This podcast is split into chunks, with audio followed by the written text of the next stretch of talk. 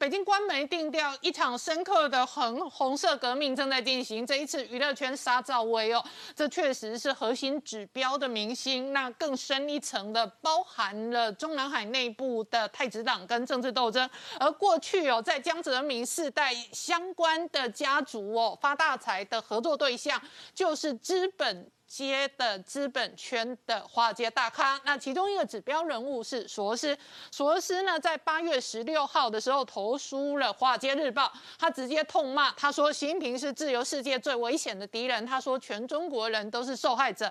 然后两个礼拜后的今天。索罗斯在英国《金融时报》再度投书。索罗斯最新的投书说，习近平治下的中国投资者哦，都面临当头棒喝跟惊醒。是索罗斯这一次呢，就直接挑明，就骂习近平说，你根本就不懂资本市场的经济运作，所以你才会做出这么多的一些特别的事情出来啊。那还有另外一点，他也提到说，中国这一波的问题呢，他指到指出有一个很关键的问题，就是。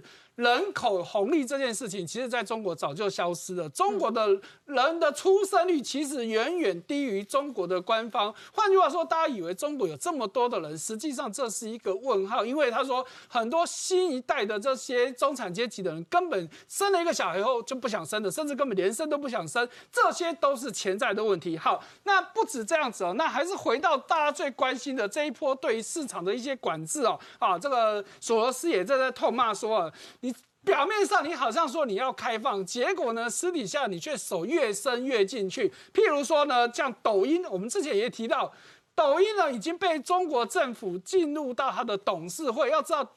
抖音的董事会核心其实只有三位董事，居然中国政府拿到其中一席，那这意味着抖音以后的所有最内内部的资讯，中国政府都可以掌握，这是一个非常严重的问题。而且这些事情其实早在四月份就发生了哦，比我们所知的这一连串的事情还要多更早。可是呢？都没有揭露，这是一个很大的问题。那也不是只有抖音，包含了阿里巴巴也好，腾讯也好，都有类似的问题。所以索罗斯就指出了一点哦，他说最近这几年大家很流行所谓的 ESG，就是公司治理这样子一个题材，就告诉你说啊，公司治理要好的呢，所以呢我们要去找这些好的公司。可是呢，他说很讽刺的，MSCI 好，之前我们也讲过，MSCI 其基本上其实真的是非常舔中哦，他就特别提到。MSCI 的世界 ESG 领导指数当中，居然腾讯跟阿里巴巴是前十大的成分股。嗯。这很讽刺啊！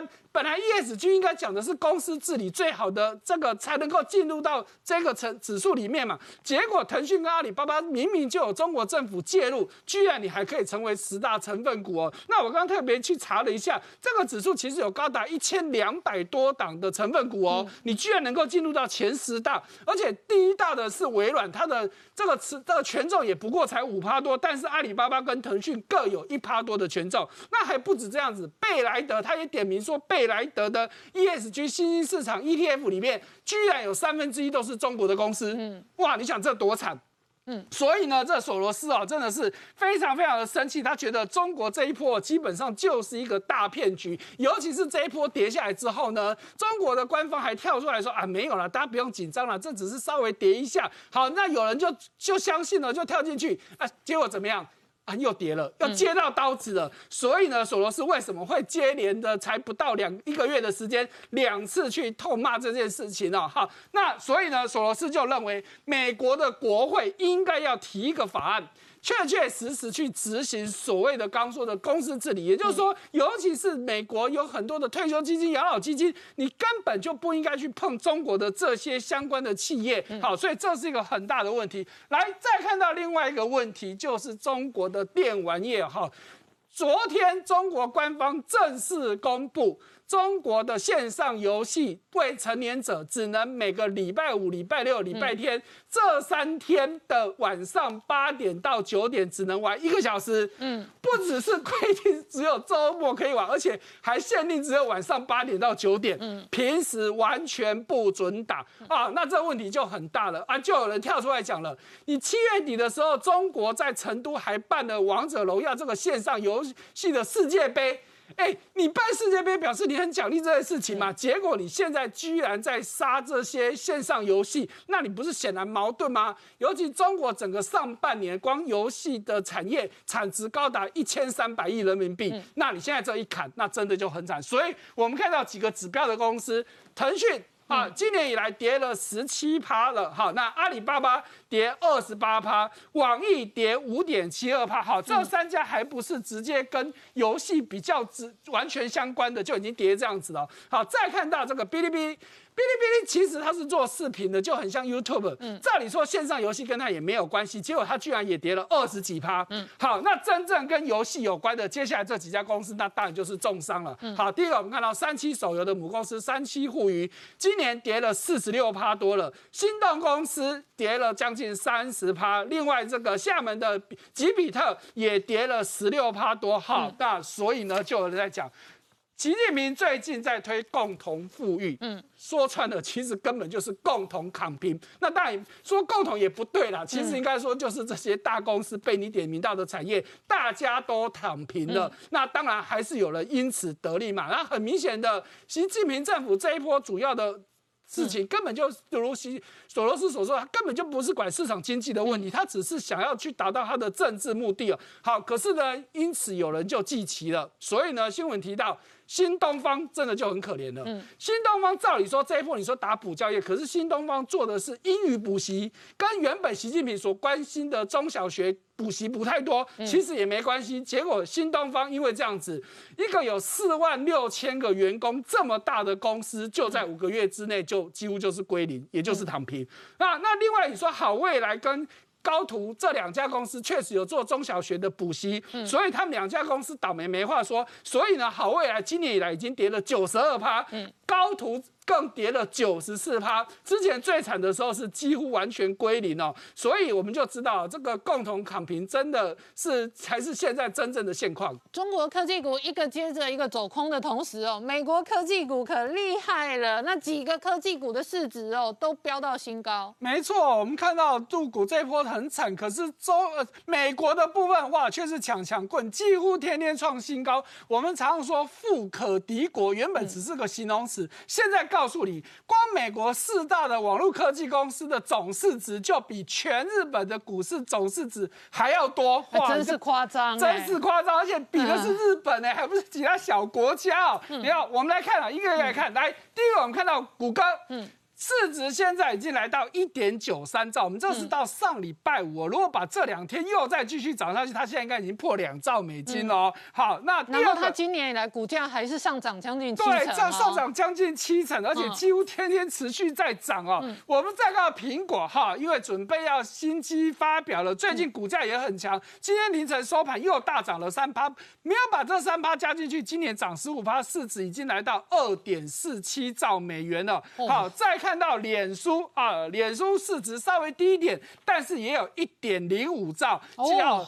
就到上礼拜五是涨三十八趴，如果把这两天再加进去，已经破四十趴了。因为今天凌晨它又涨了两趴多。好，再看到亚马逊，好，亚马逊算是涨最少的，今年涨不到六趴。好，可是今天凌晨也又涨了两趴，市值也有一点七兆。好，我们看这四家，还有一家很重要的没放进去，叫做微软。微软的市值也有二点二八兆，哎，对。所以如果加进去，那就狂胜日经指数哦。日经今年到目前涨不到两。两趴，好，市值是大概六点八兆，不到七兆。可是我们刚刚说的谷歌、苹果、脸书加亚马逊加起来就超过七点二兆，你就知道有多悬殊。而且我们刚刚说，我们还没有把微软加进去，把微软加进去，可能将近十兆美元了。习近平发动了一场红色的深刻革命，而这个革命直接定掉资本圈、娱乐圈烂透了。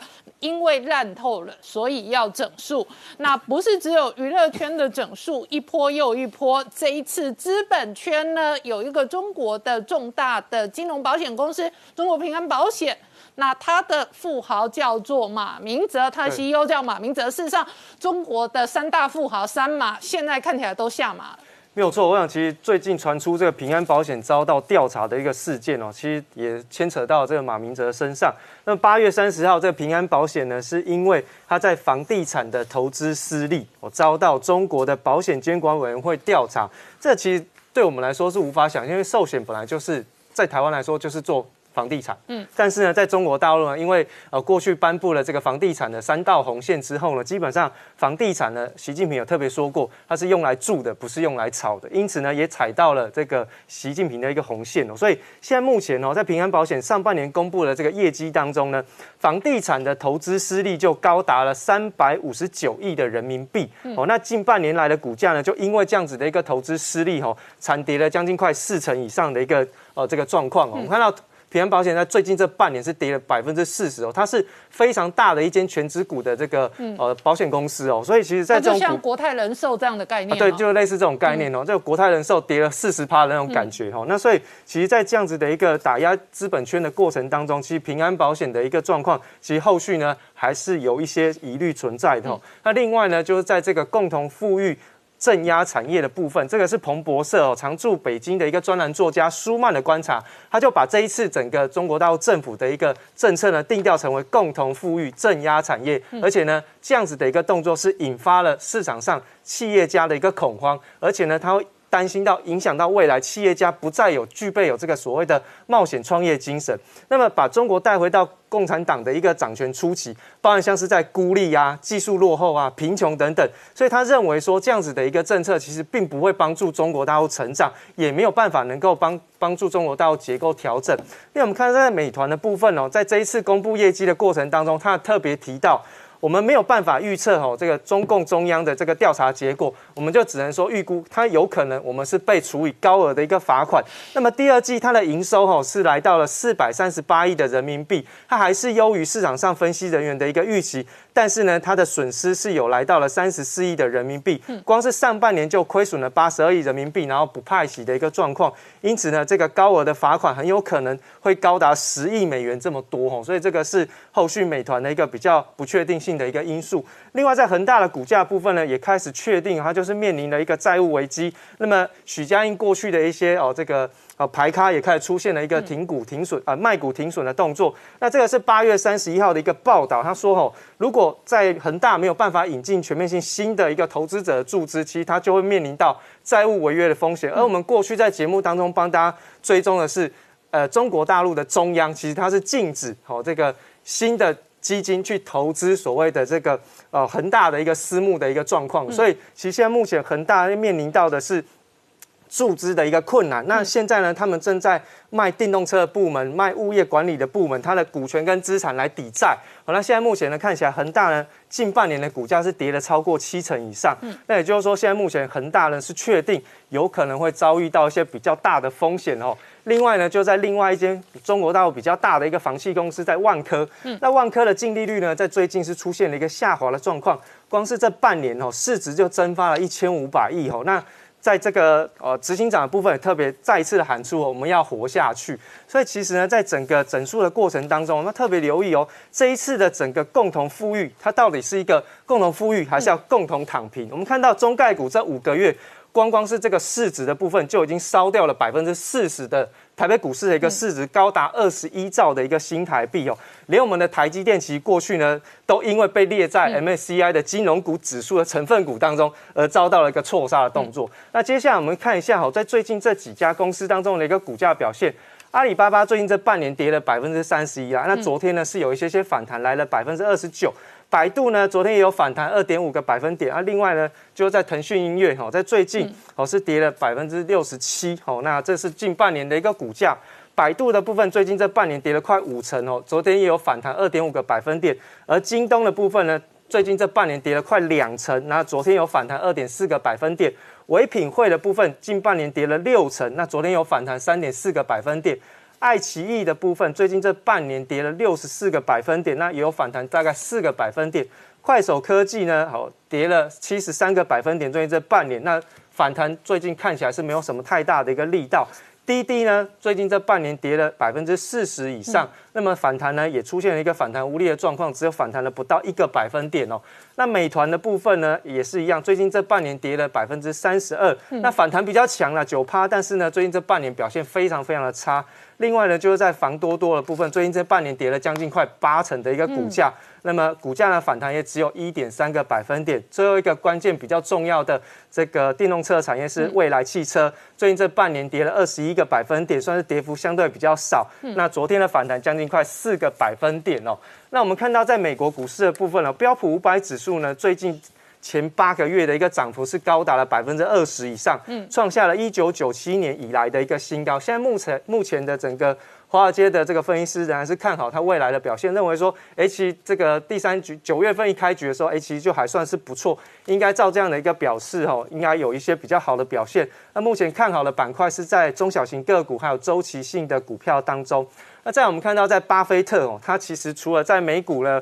获利不错之外，其实他过去哈投资了日本的五大商社哈，那过去这一年就赚了百分之三十，可能市场上对非常好的一个报酬率哦，但是他没有办法吸引到市场的一个追随者，因为大家都不知道巴菲特为什么要买这五家。我们看到这五家其实是非常大的一个商社哦，伊藤忠商事、三菱商事、三井物产、住友商事跟丸红商事这五家商社基本上是。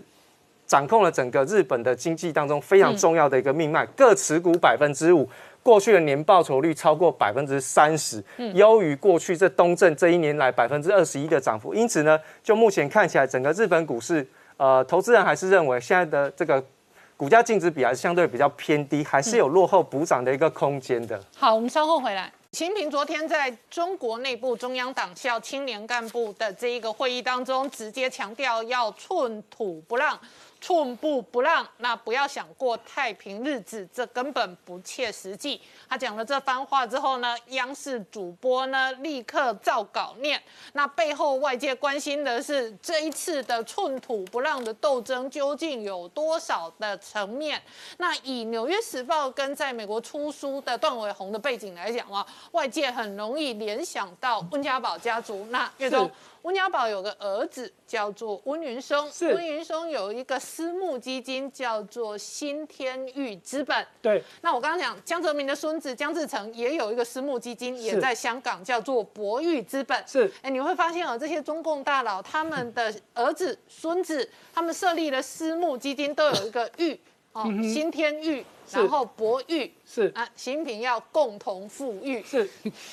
我倒觉得名字倒不是重点哦，而是很奇怪，为什么这些高官的小孩都喜欢开投资公司，或者是顾问公司？好，那单纯的投资公司、顾问公司也算的，可是更重要的是背后都有美国的。这些大的投资机构在背后撑腰，好，也就是说，这这一连串显然就是有计划的。我们就从温家宝的儿子温云收先讲起哦，好，他在美国念完书之后呢，本来回到香港，他到哪里去？到大摩，哦，摩根斯丹利工作。可是摩根斯丹利知道他的身份，觉得他太敏感了，所以也不太敢用他。所以呢，温云收一开始出来先自己创业，五年开了三家公司，三家公司里面把两家公司卖掉，其中一家还温卖给了李嘉诚。嗯，好，那之后呢？发现开公司这个太慢了，而且成本太高，我干脆开投资公司比较快。反正投资公司就拿别人的钱去帮人家赚钱。可是这背后其实就我们刚说的大摩，嗯，哎，这就是很大的问题哦。好，那这家新天域看起来资本额不算很高，因为管理资产不过二十几亿美金。问题是投报率超级高，嗯。只要是他投资到的公司，基本上动辄都是好几倍的暴利。嗯，哇，这太厉害了。好，如果江厉害哈，那真的是什么事都不用做了嘛。好，那不止他的儿子在做这件事情，他的女儿哈，刚刚创夏哥也提到，温柔春也是走一样的路。到美国念完书之后，回到香港，他是进小摩，刚刚那个进儿子进大摩，女儿进小摩，摩根大通。也是一样，好做一做没多久，也是觉得身份太敏感了，所以他就跳出来自己开一个顾问公司，叫福仪顾问。那这家公司做什么事情？就专门帮小摩牵线。中国有什么重要的这些国营企业有什么业务？我透过我的顾问公司帮你牵线，所以呢，小这个摩根大通呢就取得了这个叫中国的国营铁路公司的相关的业务。好，而且哦，在这期间呢，因为那时候温家宝是当国务院总理嘛，就担心这件事情。当国务院总理拿到铁路生意很合理啊。那可是为了敏感嘛，瓜田李下，所以他女儿刚创下，各位提到了。用假名字，嗯，才不会被人家查到嘛？好，那也就算了。还有中国，还有另外一个中国最大的保险公司，啊，平安保险。哎，温家宝的妈妈，已经过世的妈妈，还有温家宝的媳妇，通通都有非常高额的平安保险的股份，动辄都是几亿美金的。譬如说。你知道那个《纽约时报》报的，光在当年他妈妈还没有去世之前，他是名下就有一亿多美金的平安保险的股份。请问这些平安保险明明是国营事业，为什么都会落入到你们个人的股份里面？那平安保险前天马明哲也谣传中箭落马，是，所以这都是很大问题。那再还有一个人也很重要，就是温家宝的老婆张贝利。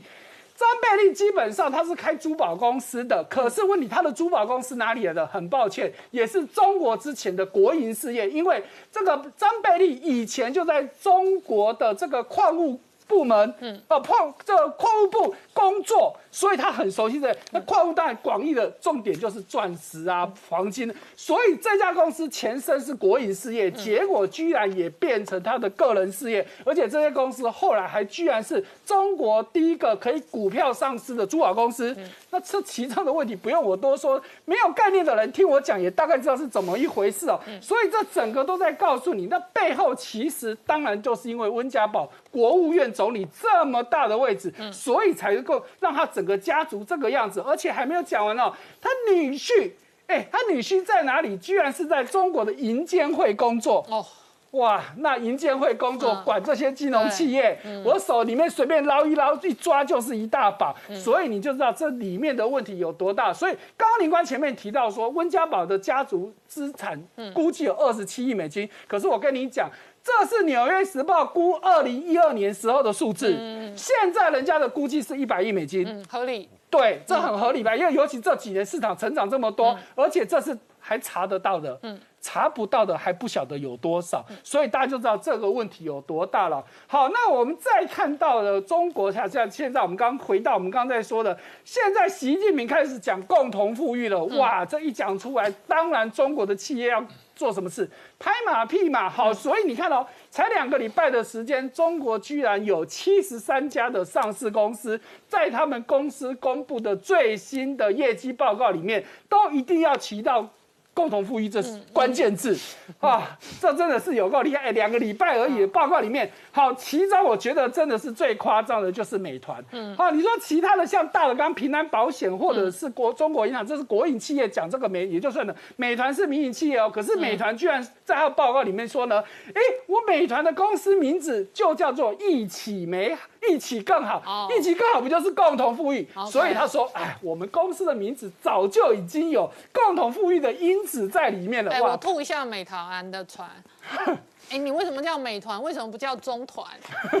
高明老师说，怎么可以崇美呢？他说高晓松是个美国人来着。我我是美好的美，不是美国的那你美团是不是美国人的团？为什么不叫中团？对，所以他刚刚说了，他的解释是美好，不是美国嘛？好，所以你看他拍马屁拍到这种程度，你还能说什么呢？那另外拼多多也是一样啊，一看到哇要共同富裕，就赶快呼吁说，哎，我们现在在扩展乡村的这个业务。可是我在乡村地区赚到的钱，我全部回馈给乡村地方的建设，而且预估这个部分我要累积捐十五亿美金。嗯，哇，你就知道了，这这中国的企业你不跟进拍马屁是不行的嘛。好，创下刚刚哦，这一个央视主播稿念的是习近平谈话，他在中央党校的年轻干部会议当中，直接要求干部们要寸土不让，要勇于斗争，而且别想要过太平日子。但是北京中南海这一回合。除了清洗上海帮江泽民家族之外啊，外界关心的苗头也可能指向温家宝家族。习近平又去中央党校了，所以现在全面斗争的战鼓敲得更响。他在两年前去中央党校的时候，讲稿里面讲了五十三次斗争，这一次就告诉年轻的干部，又在中央党校里面寸土不让、寸步不让，别想过太平日子，然后不信邪，要不怕鬼，而且要有不当软骨头的风骨，讲得非常凶。最后他还勉励大家说，要开始呢丢掉幻想，勇于斗争。这里面一出来的时候，因为丢掉幻想，准备斗争，是一九四五年八月，毛泽东准备要建国的时候，要开始对国民党大清理的时候，毛泽东讲了八个字：丢掉幻想，准备斗争。所以现在没想到习近平也开始跟习毛泽东一样，丢掉幻想，准备斗争，勇于斗争。而就在这个习近平杀气腾腾的时候，又传出来更大的一个更大的一个企图心。就是说，在今年的下来十九大的第六次会议的时候，习近平准备推出中共百年建党以来第三次的历史决议。什么叫做历史决议？第一次历史决议是在一九四五年，当时这个历史决议确立了中国共产党毛泽东的路线，毛泽东的绝对领导。一九八一年的时候，第二次中国共产党定出历史决议，这个历史决议确定了邓小平的路线。确定邓小平的绝对领导，所以二零二一年叫第三次历史决议，而这样的历史决议大概会看出来说，习近平也要确立他在中国共产党百年，尤其是第二个百年里面，跟毛泽东、邓小平同样的地位，他的路线、他的领导是绝对的核心。而且在这次领导里面，习近平开始他的勇于斗争到什么程度呢？里面传出来是这些要针对当年毛泽东、邓小平时代一些争议问题。习近平都要给他下历史定调，包含反右斗争，包含了文化大革命、大跃进的三年的一个饥荒、六四天安门，习近平都要都动掉。所以如果习近平斗成这个样子，前面的老祖宗都要给他们加以处理的话，大家就想说，接下来他要斗谁？嗯，他勇于斗谁会斗谁？我们知道说在译文圈里面要去处理江泽民、曾庆红、刘瑜山。那接下来继续都是谁？一本突然在上架的书，《红色赌盘》，让大家发现说温家宝和习近平的生死斗可能即将要起来了。这个书呢，是看习温家宝家族非常有密切数十年的段伟宏，段伟鹏的前夫沈栋写的一个书。嗯，这里面《红色赌盘》里面有一小段就非常的机密。非常的内幕，这个东西是来自于在书里面讲的是温家宝太太留下来的记录。我们记得当时的时候呢，王立军不是突然叛逃吗？对，带着三个牛皮纸袋跑到了美国领事馆。结果这个出来这个事情之后，中共当时胡锦涛、温家宝等九常委立刻开会，要怎么处理这个问题？这个里面在开会的是这个九常委里面，当然当时政法委，嗯，这个周永康先发言。哎，周永康是说，就到这边很好了，我们不要继续追查下去。可是那个时候的，习近平和李克强才是刚刚加入的，座位排在后面，还轮不到他们讲话。还有贾庆林，还有吴邦国都比他大，就没想到习近平在这时候立刻跳出来，立刻接着发言说：“我们一定要盘查到底。”哦，直接指向了他开枪，要开枪，开枪，第一个出来开枪的，而且是跳过了那个阶级，他的位置，中共九常委是有排序的，直接开枪。开枪之后呢？他想这么凶，指向薄熙来，而在温家宝在这个时候呢，也觉得薄熙来搞得太凶了，所以温家宝也出来就说支持习近平的意见。所以温家宝当场在这一个斗争会议当中挺了习近平，挺了习近平。后面温家宝出来之后还讲了名言：走过弯路要得到教训。温家宝出手，嗯，逮捕了薄熙来。嗯，然后当时为什么会这样？因为看到这个态势之后，习近平、温家宝的态势都这么强硬。所以胡锦涛有决议处理薄熙来，那这样一个斗争，这样一个内幕都可以写到这么多，这个没人知道的。所以美国前国安顾问伯明才讲说，这本书既迷人，嗯，又危险。对，显然里面的内幕，里面的很多状况口骂出来。那为什么讲到危险而且显然是温家宝的系统在放话，习近平欠他人情的。这就是为什么是因为关键还是段伟宏？为什么是段伟宏呢？我们记得说，《纽约时报》不是在二零一二年的时候。突然就萨摩亚群岛很多单子，很多什么做账户里面讲出来说，温家宝家族富可敌国，至少他们这个家族有二十七亿美金的资产。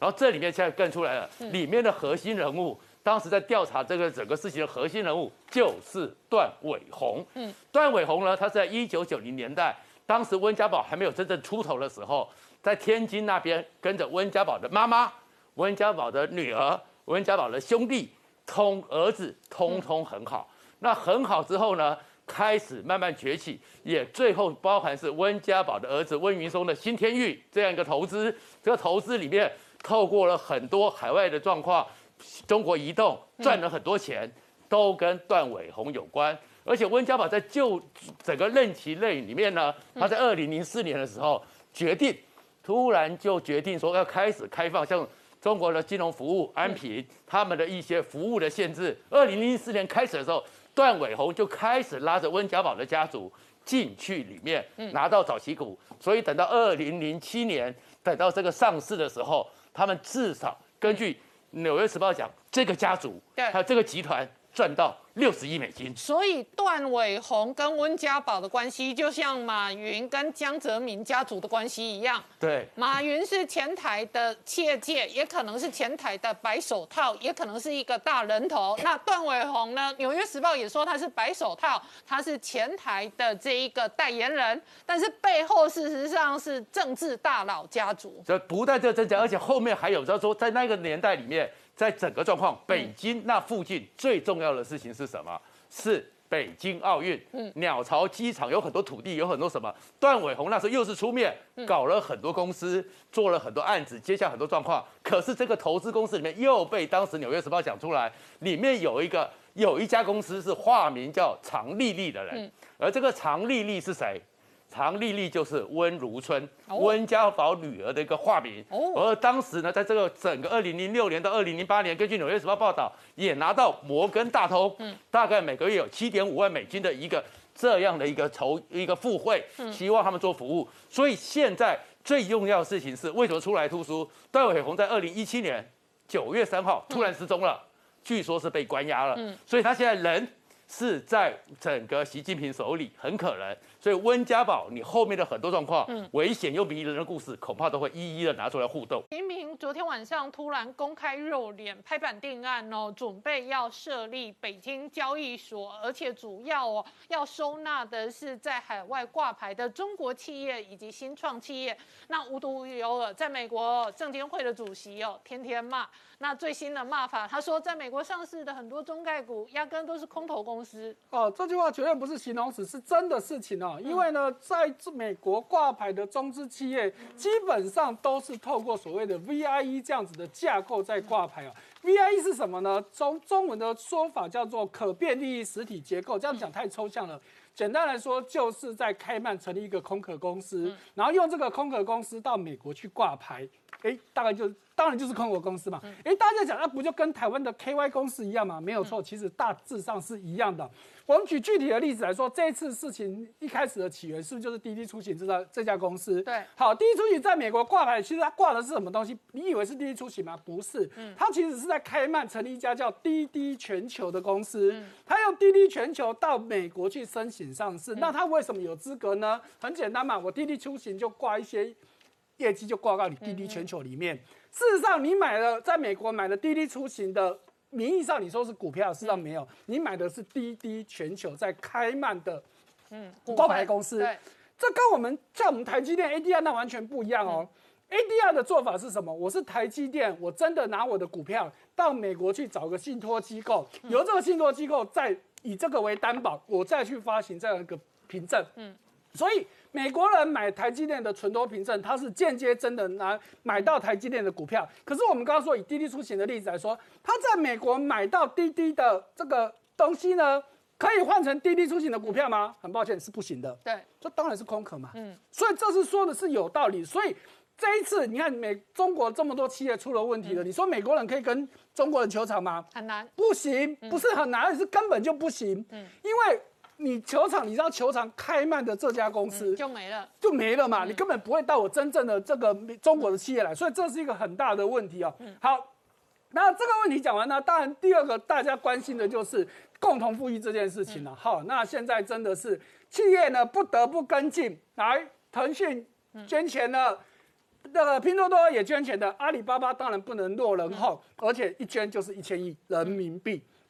你不捐不行嘛？你你前面腾讯都已经捐了，你捐还也不能捐比较少哦。好，而且呢，他一捐了之后，还不是跟跟前面几家不一样哦，我还成成立一个专责的机构，说我以后要常态性的去执行共同富裕这个业务。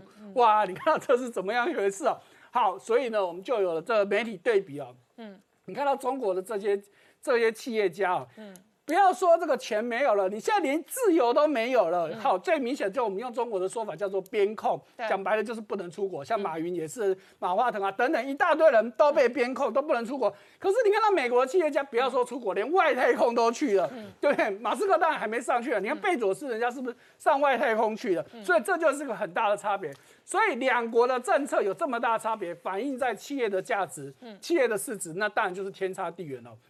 我们就看美国，现在市值超过一兆美金的，其实已经有五家了哦。那超过两两兆的更有两家，就是苹果跟微软都已经超过两两兆以上了。嗯可是我们对比中国，全中国最大的叫做腾讯，可是腾讯现在连六千亿都不到，对，你就知道差天差地。如果所以在美国比腾讯还要值钱的公司，大概就有七家。好，大概我们就是表里面列出来，但是这个数字应该随时都有变化，不过大体上也差不多。好，在美国最值钱的当然就是苹果公司嘛，而且大家知道它还没有新机发表，到底长什么样子好不好，我们都不知道。可是你看到股价已经率先反应了，就在今天凌晨收盘又再创到了新高，公司的市值已经高达二点五五兆美元了哈，非常可怕。好，那苹果这么好，那大家不想说，那库克嗯。你要不要继续干下去？可是现在在传言说，库克有可能最多干到二零二五年，他就要退休了哈。因为库克我们在上次讲过，他其实在就在八月二十一号，他已经任满十十年了哈。那如果再继续干下去的话，他就是要干十四年。嗯，可是你看他几岁？如果到二零二五年退休，他其实六十五岁。嗯，对比贾博士他过世的时候，二零一一年。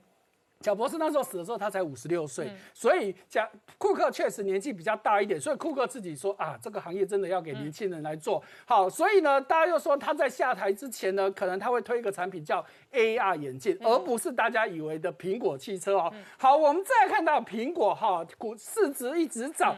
涨到什么程度了？来，我们对比一些国家的这个 GDP，它现在的市值哦，逼近法国，哎，哎，如果让它把主要国家排在里头的话，它大概排名全球第八大国。对，而且啊，它再涨的，我大概算一下，再涨个六趴多，它就直接赢过，就赢过英国，不是赢过法国，六趴多就赢过英国了，所以就会变成仅次德国，全世界可以排第五大，你就知道这家公司有多可怕。富可敌国。好，真的是富可敌国。好。那对应到我们看到中国哈，我们看到最新中国八月份的这个 PMI 指数，嗯，采购经理指数，我们特可特别看到衰退，特别看到服务业，你看它居然重挫到低于五十，我们知道五十是一个成长跟衰退的接接这个临界点，结果你看到。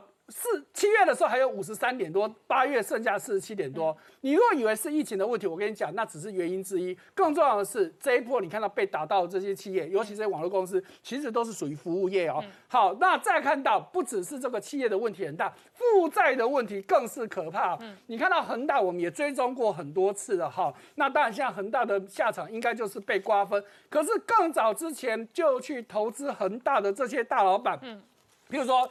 香港这个华人置业的大老板刘銮雄，他个人就投资了五十亿港币，好，还有新世界啊等等这些香港有名的地产公司，甚至中国的地产公司，每个人都投资动辄几亿港币到几十亿港币，结果现在这些钱大概都要打水漂了。好，那。不要说被恒大拖累，地产公司自己都自身难保，因为中国现在一波一波的政策。对，好，最新也是我们之前讲过的，广州现在推二手房的指导价。对，好，那指导的价格比市价低三成，那是逼市价跌三成吗？所谓指导价就是我政府跟你说你只能定多少价钱。好，那我们比较具体的例子，你看到在广州天河区的这个保利新宇这个建案。市价是一平方米十四万多，结果告诉你官方的指导价是九万六。OK，你看这多惨！你叫这个叫人家怎么卖？好，问题是你就是得去遵守。好，我们稍后回来。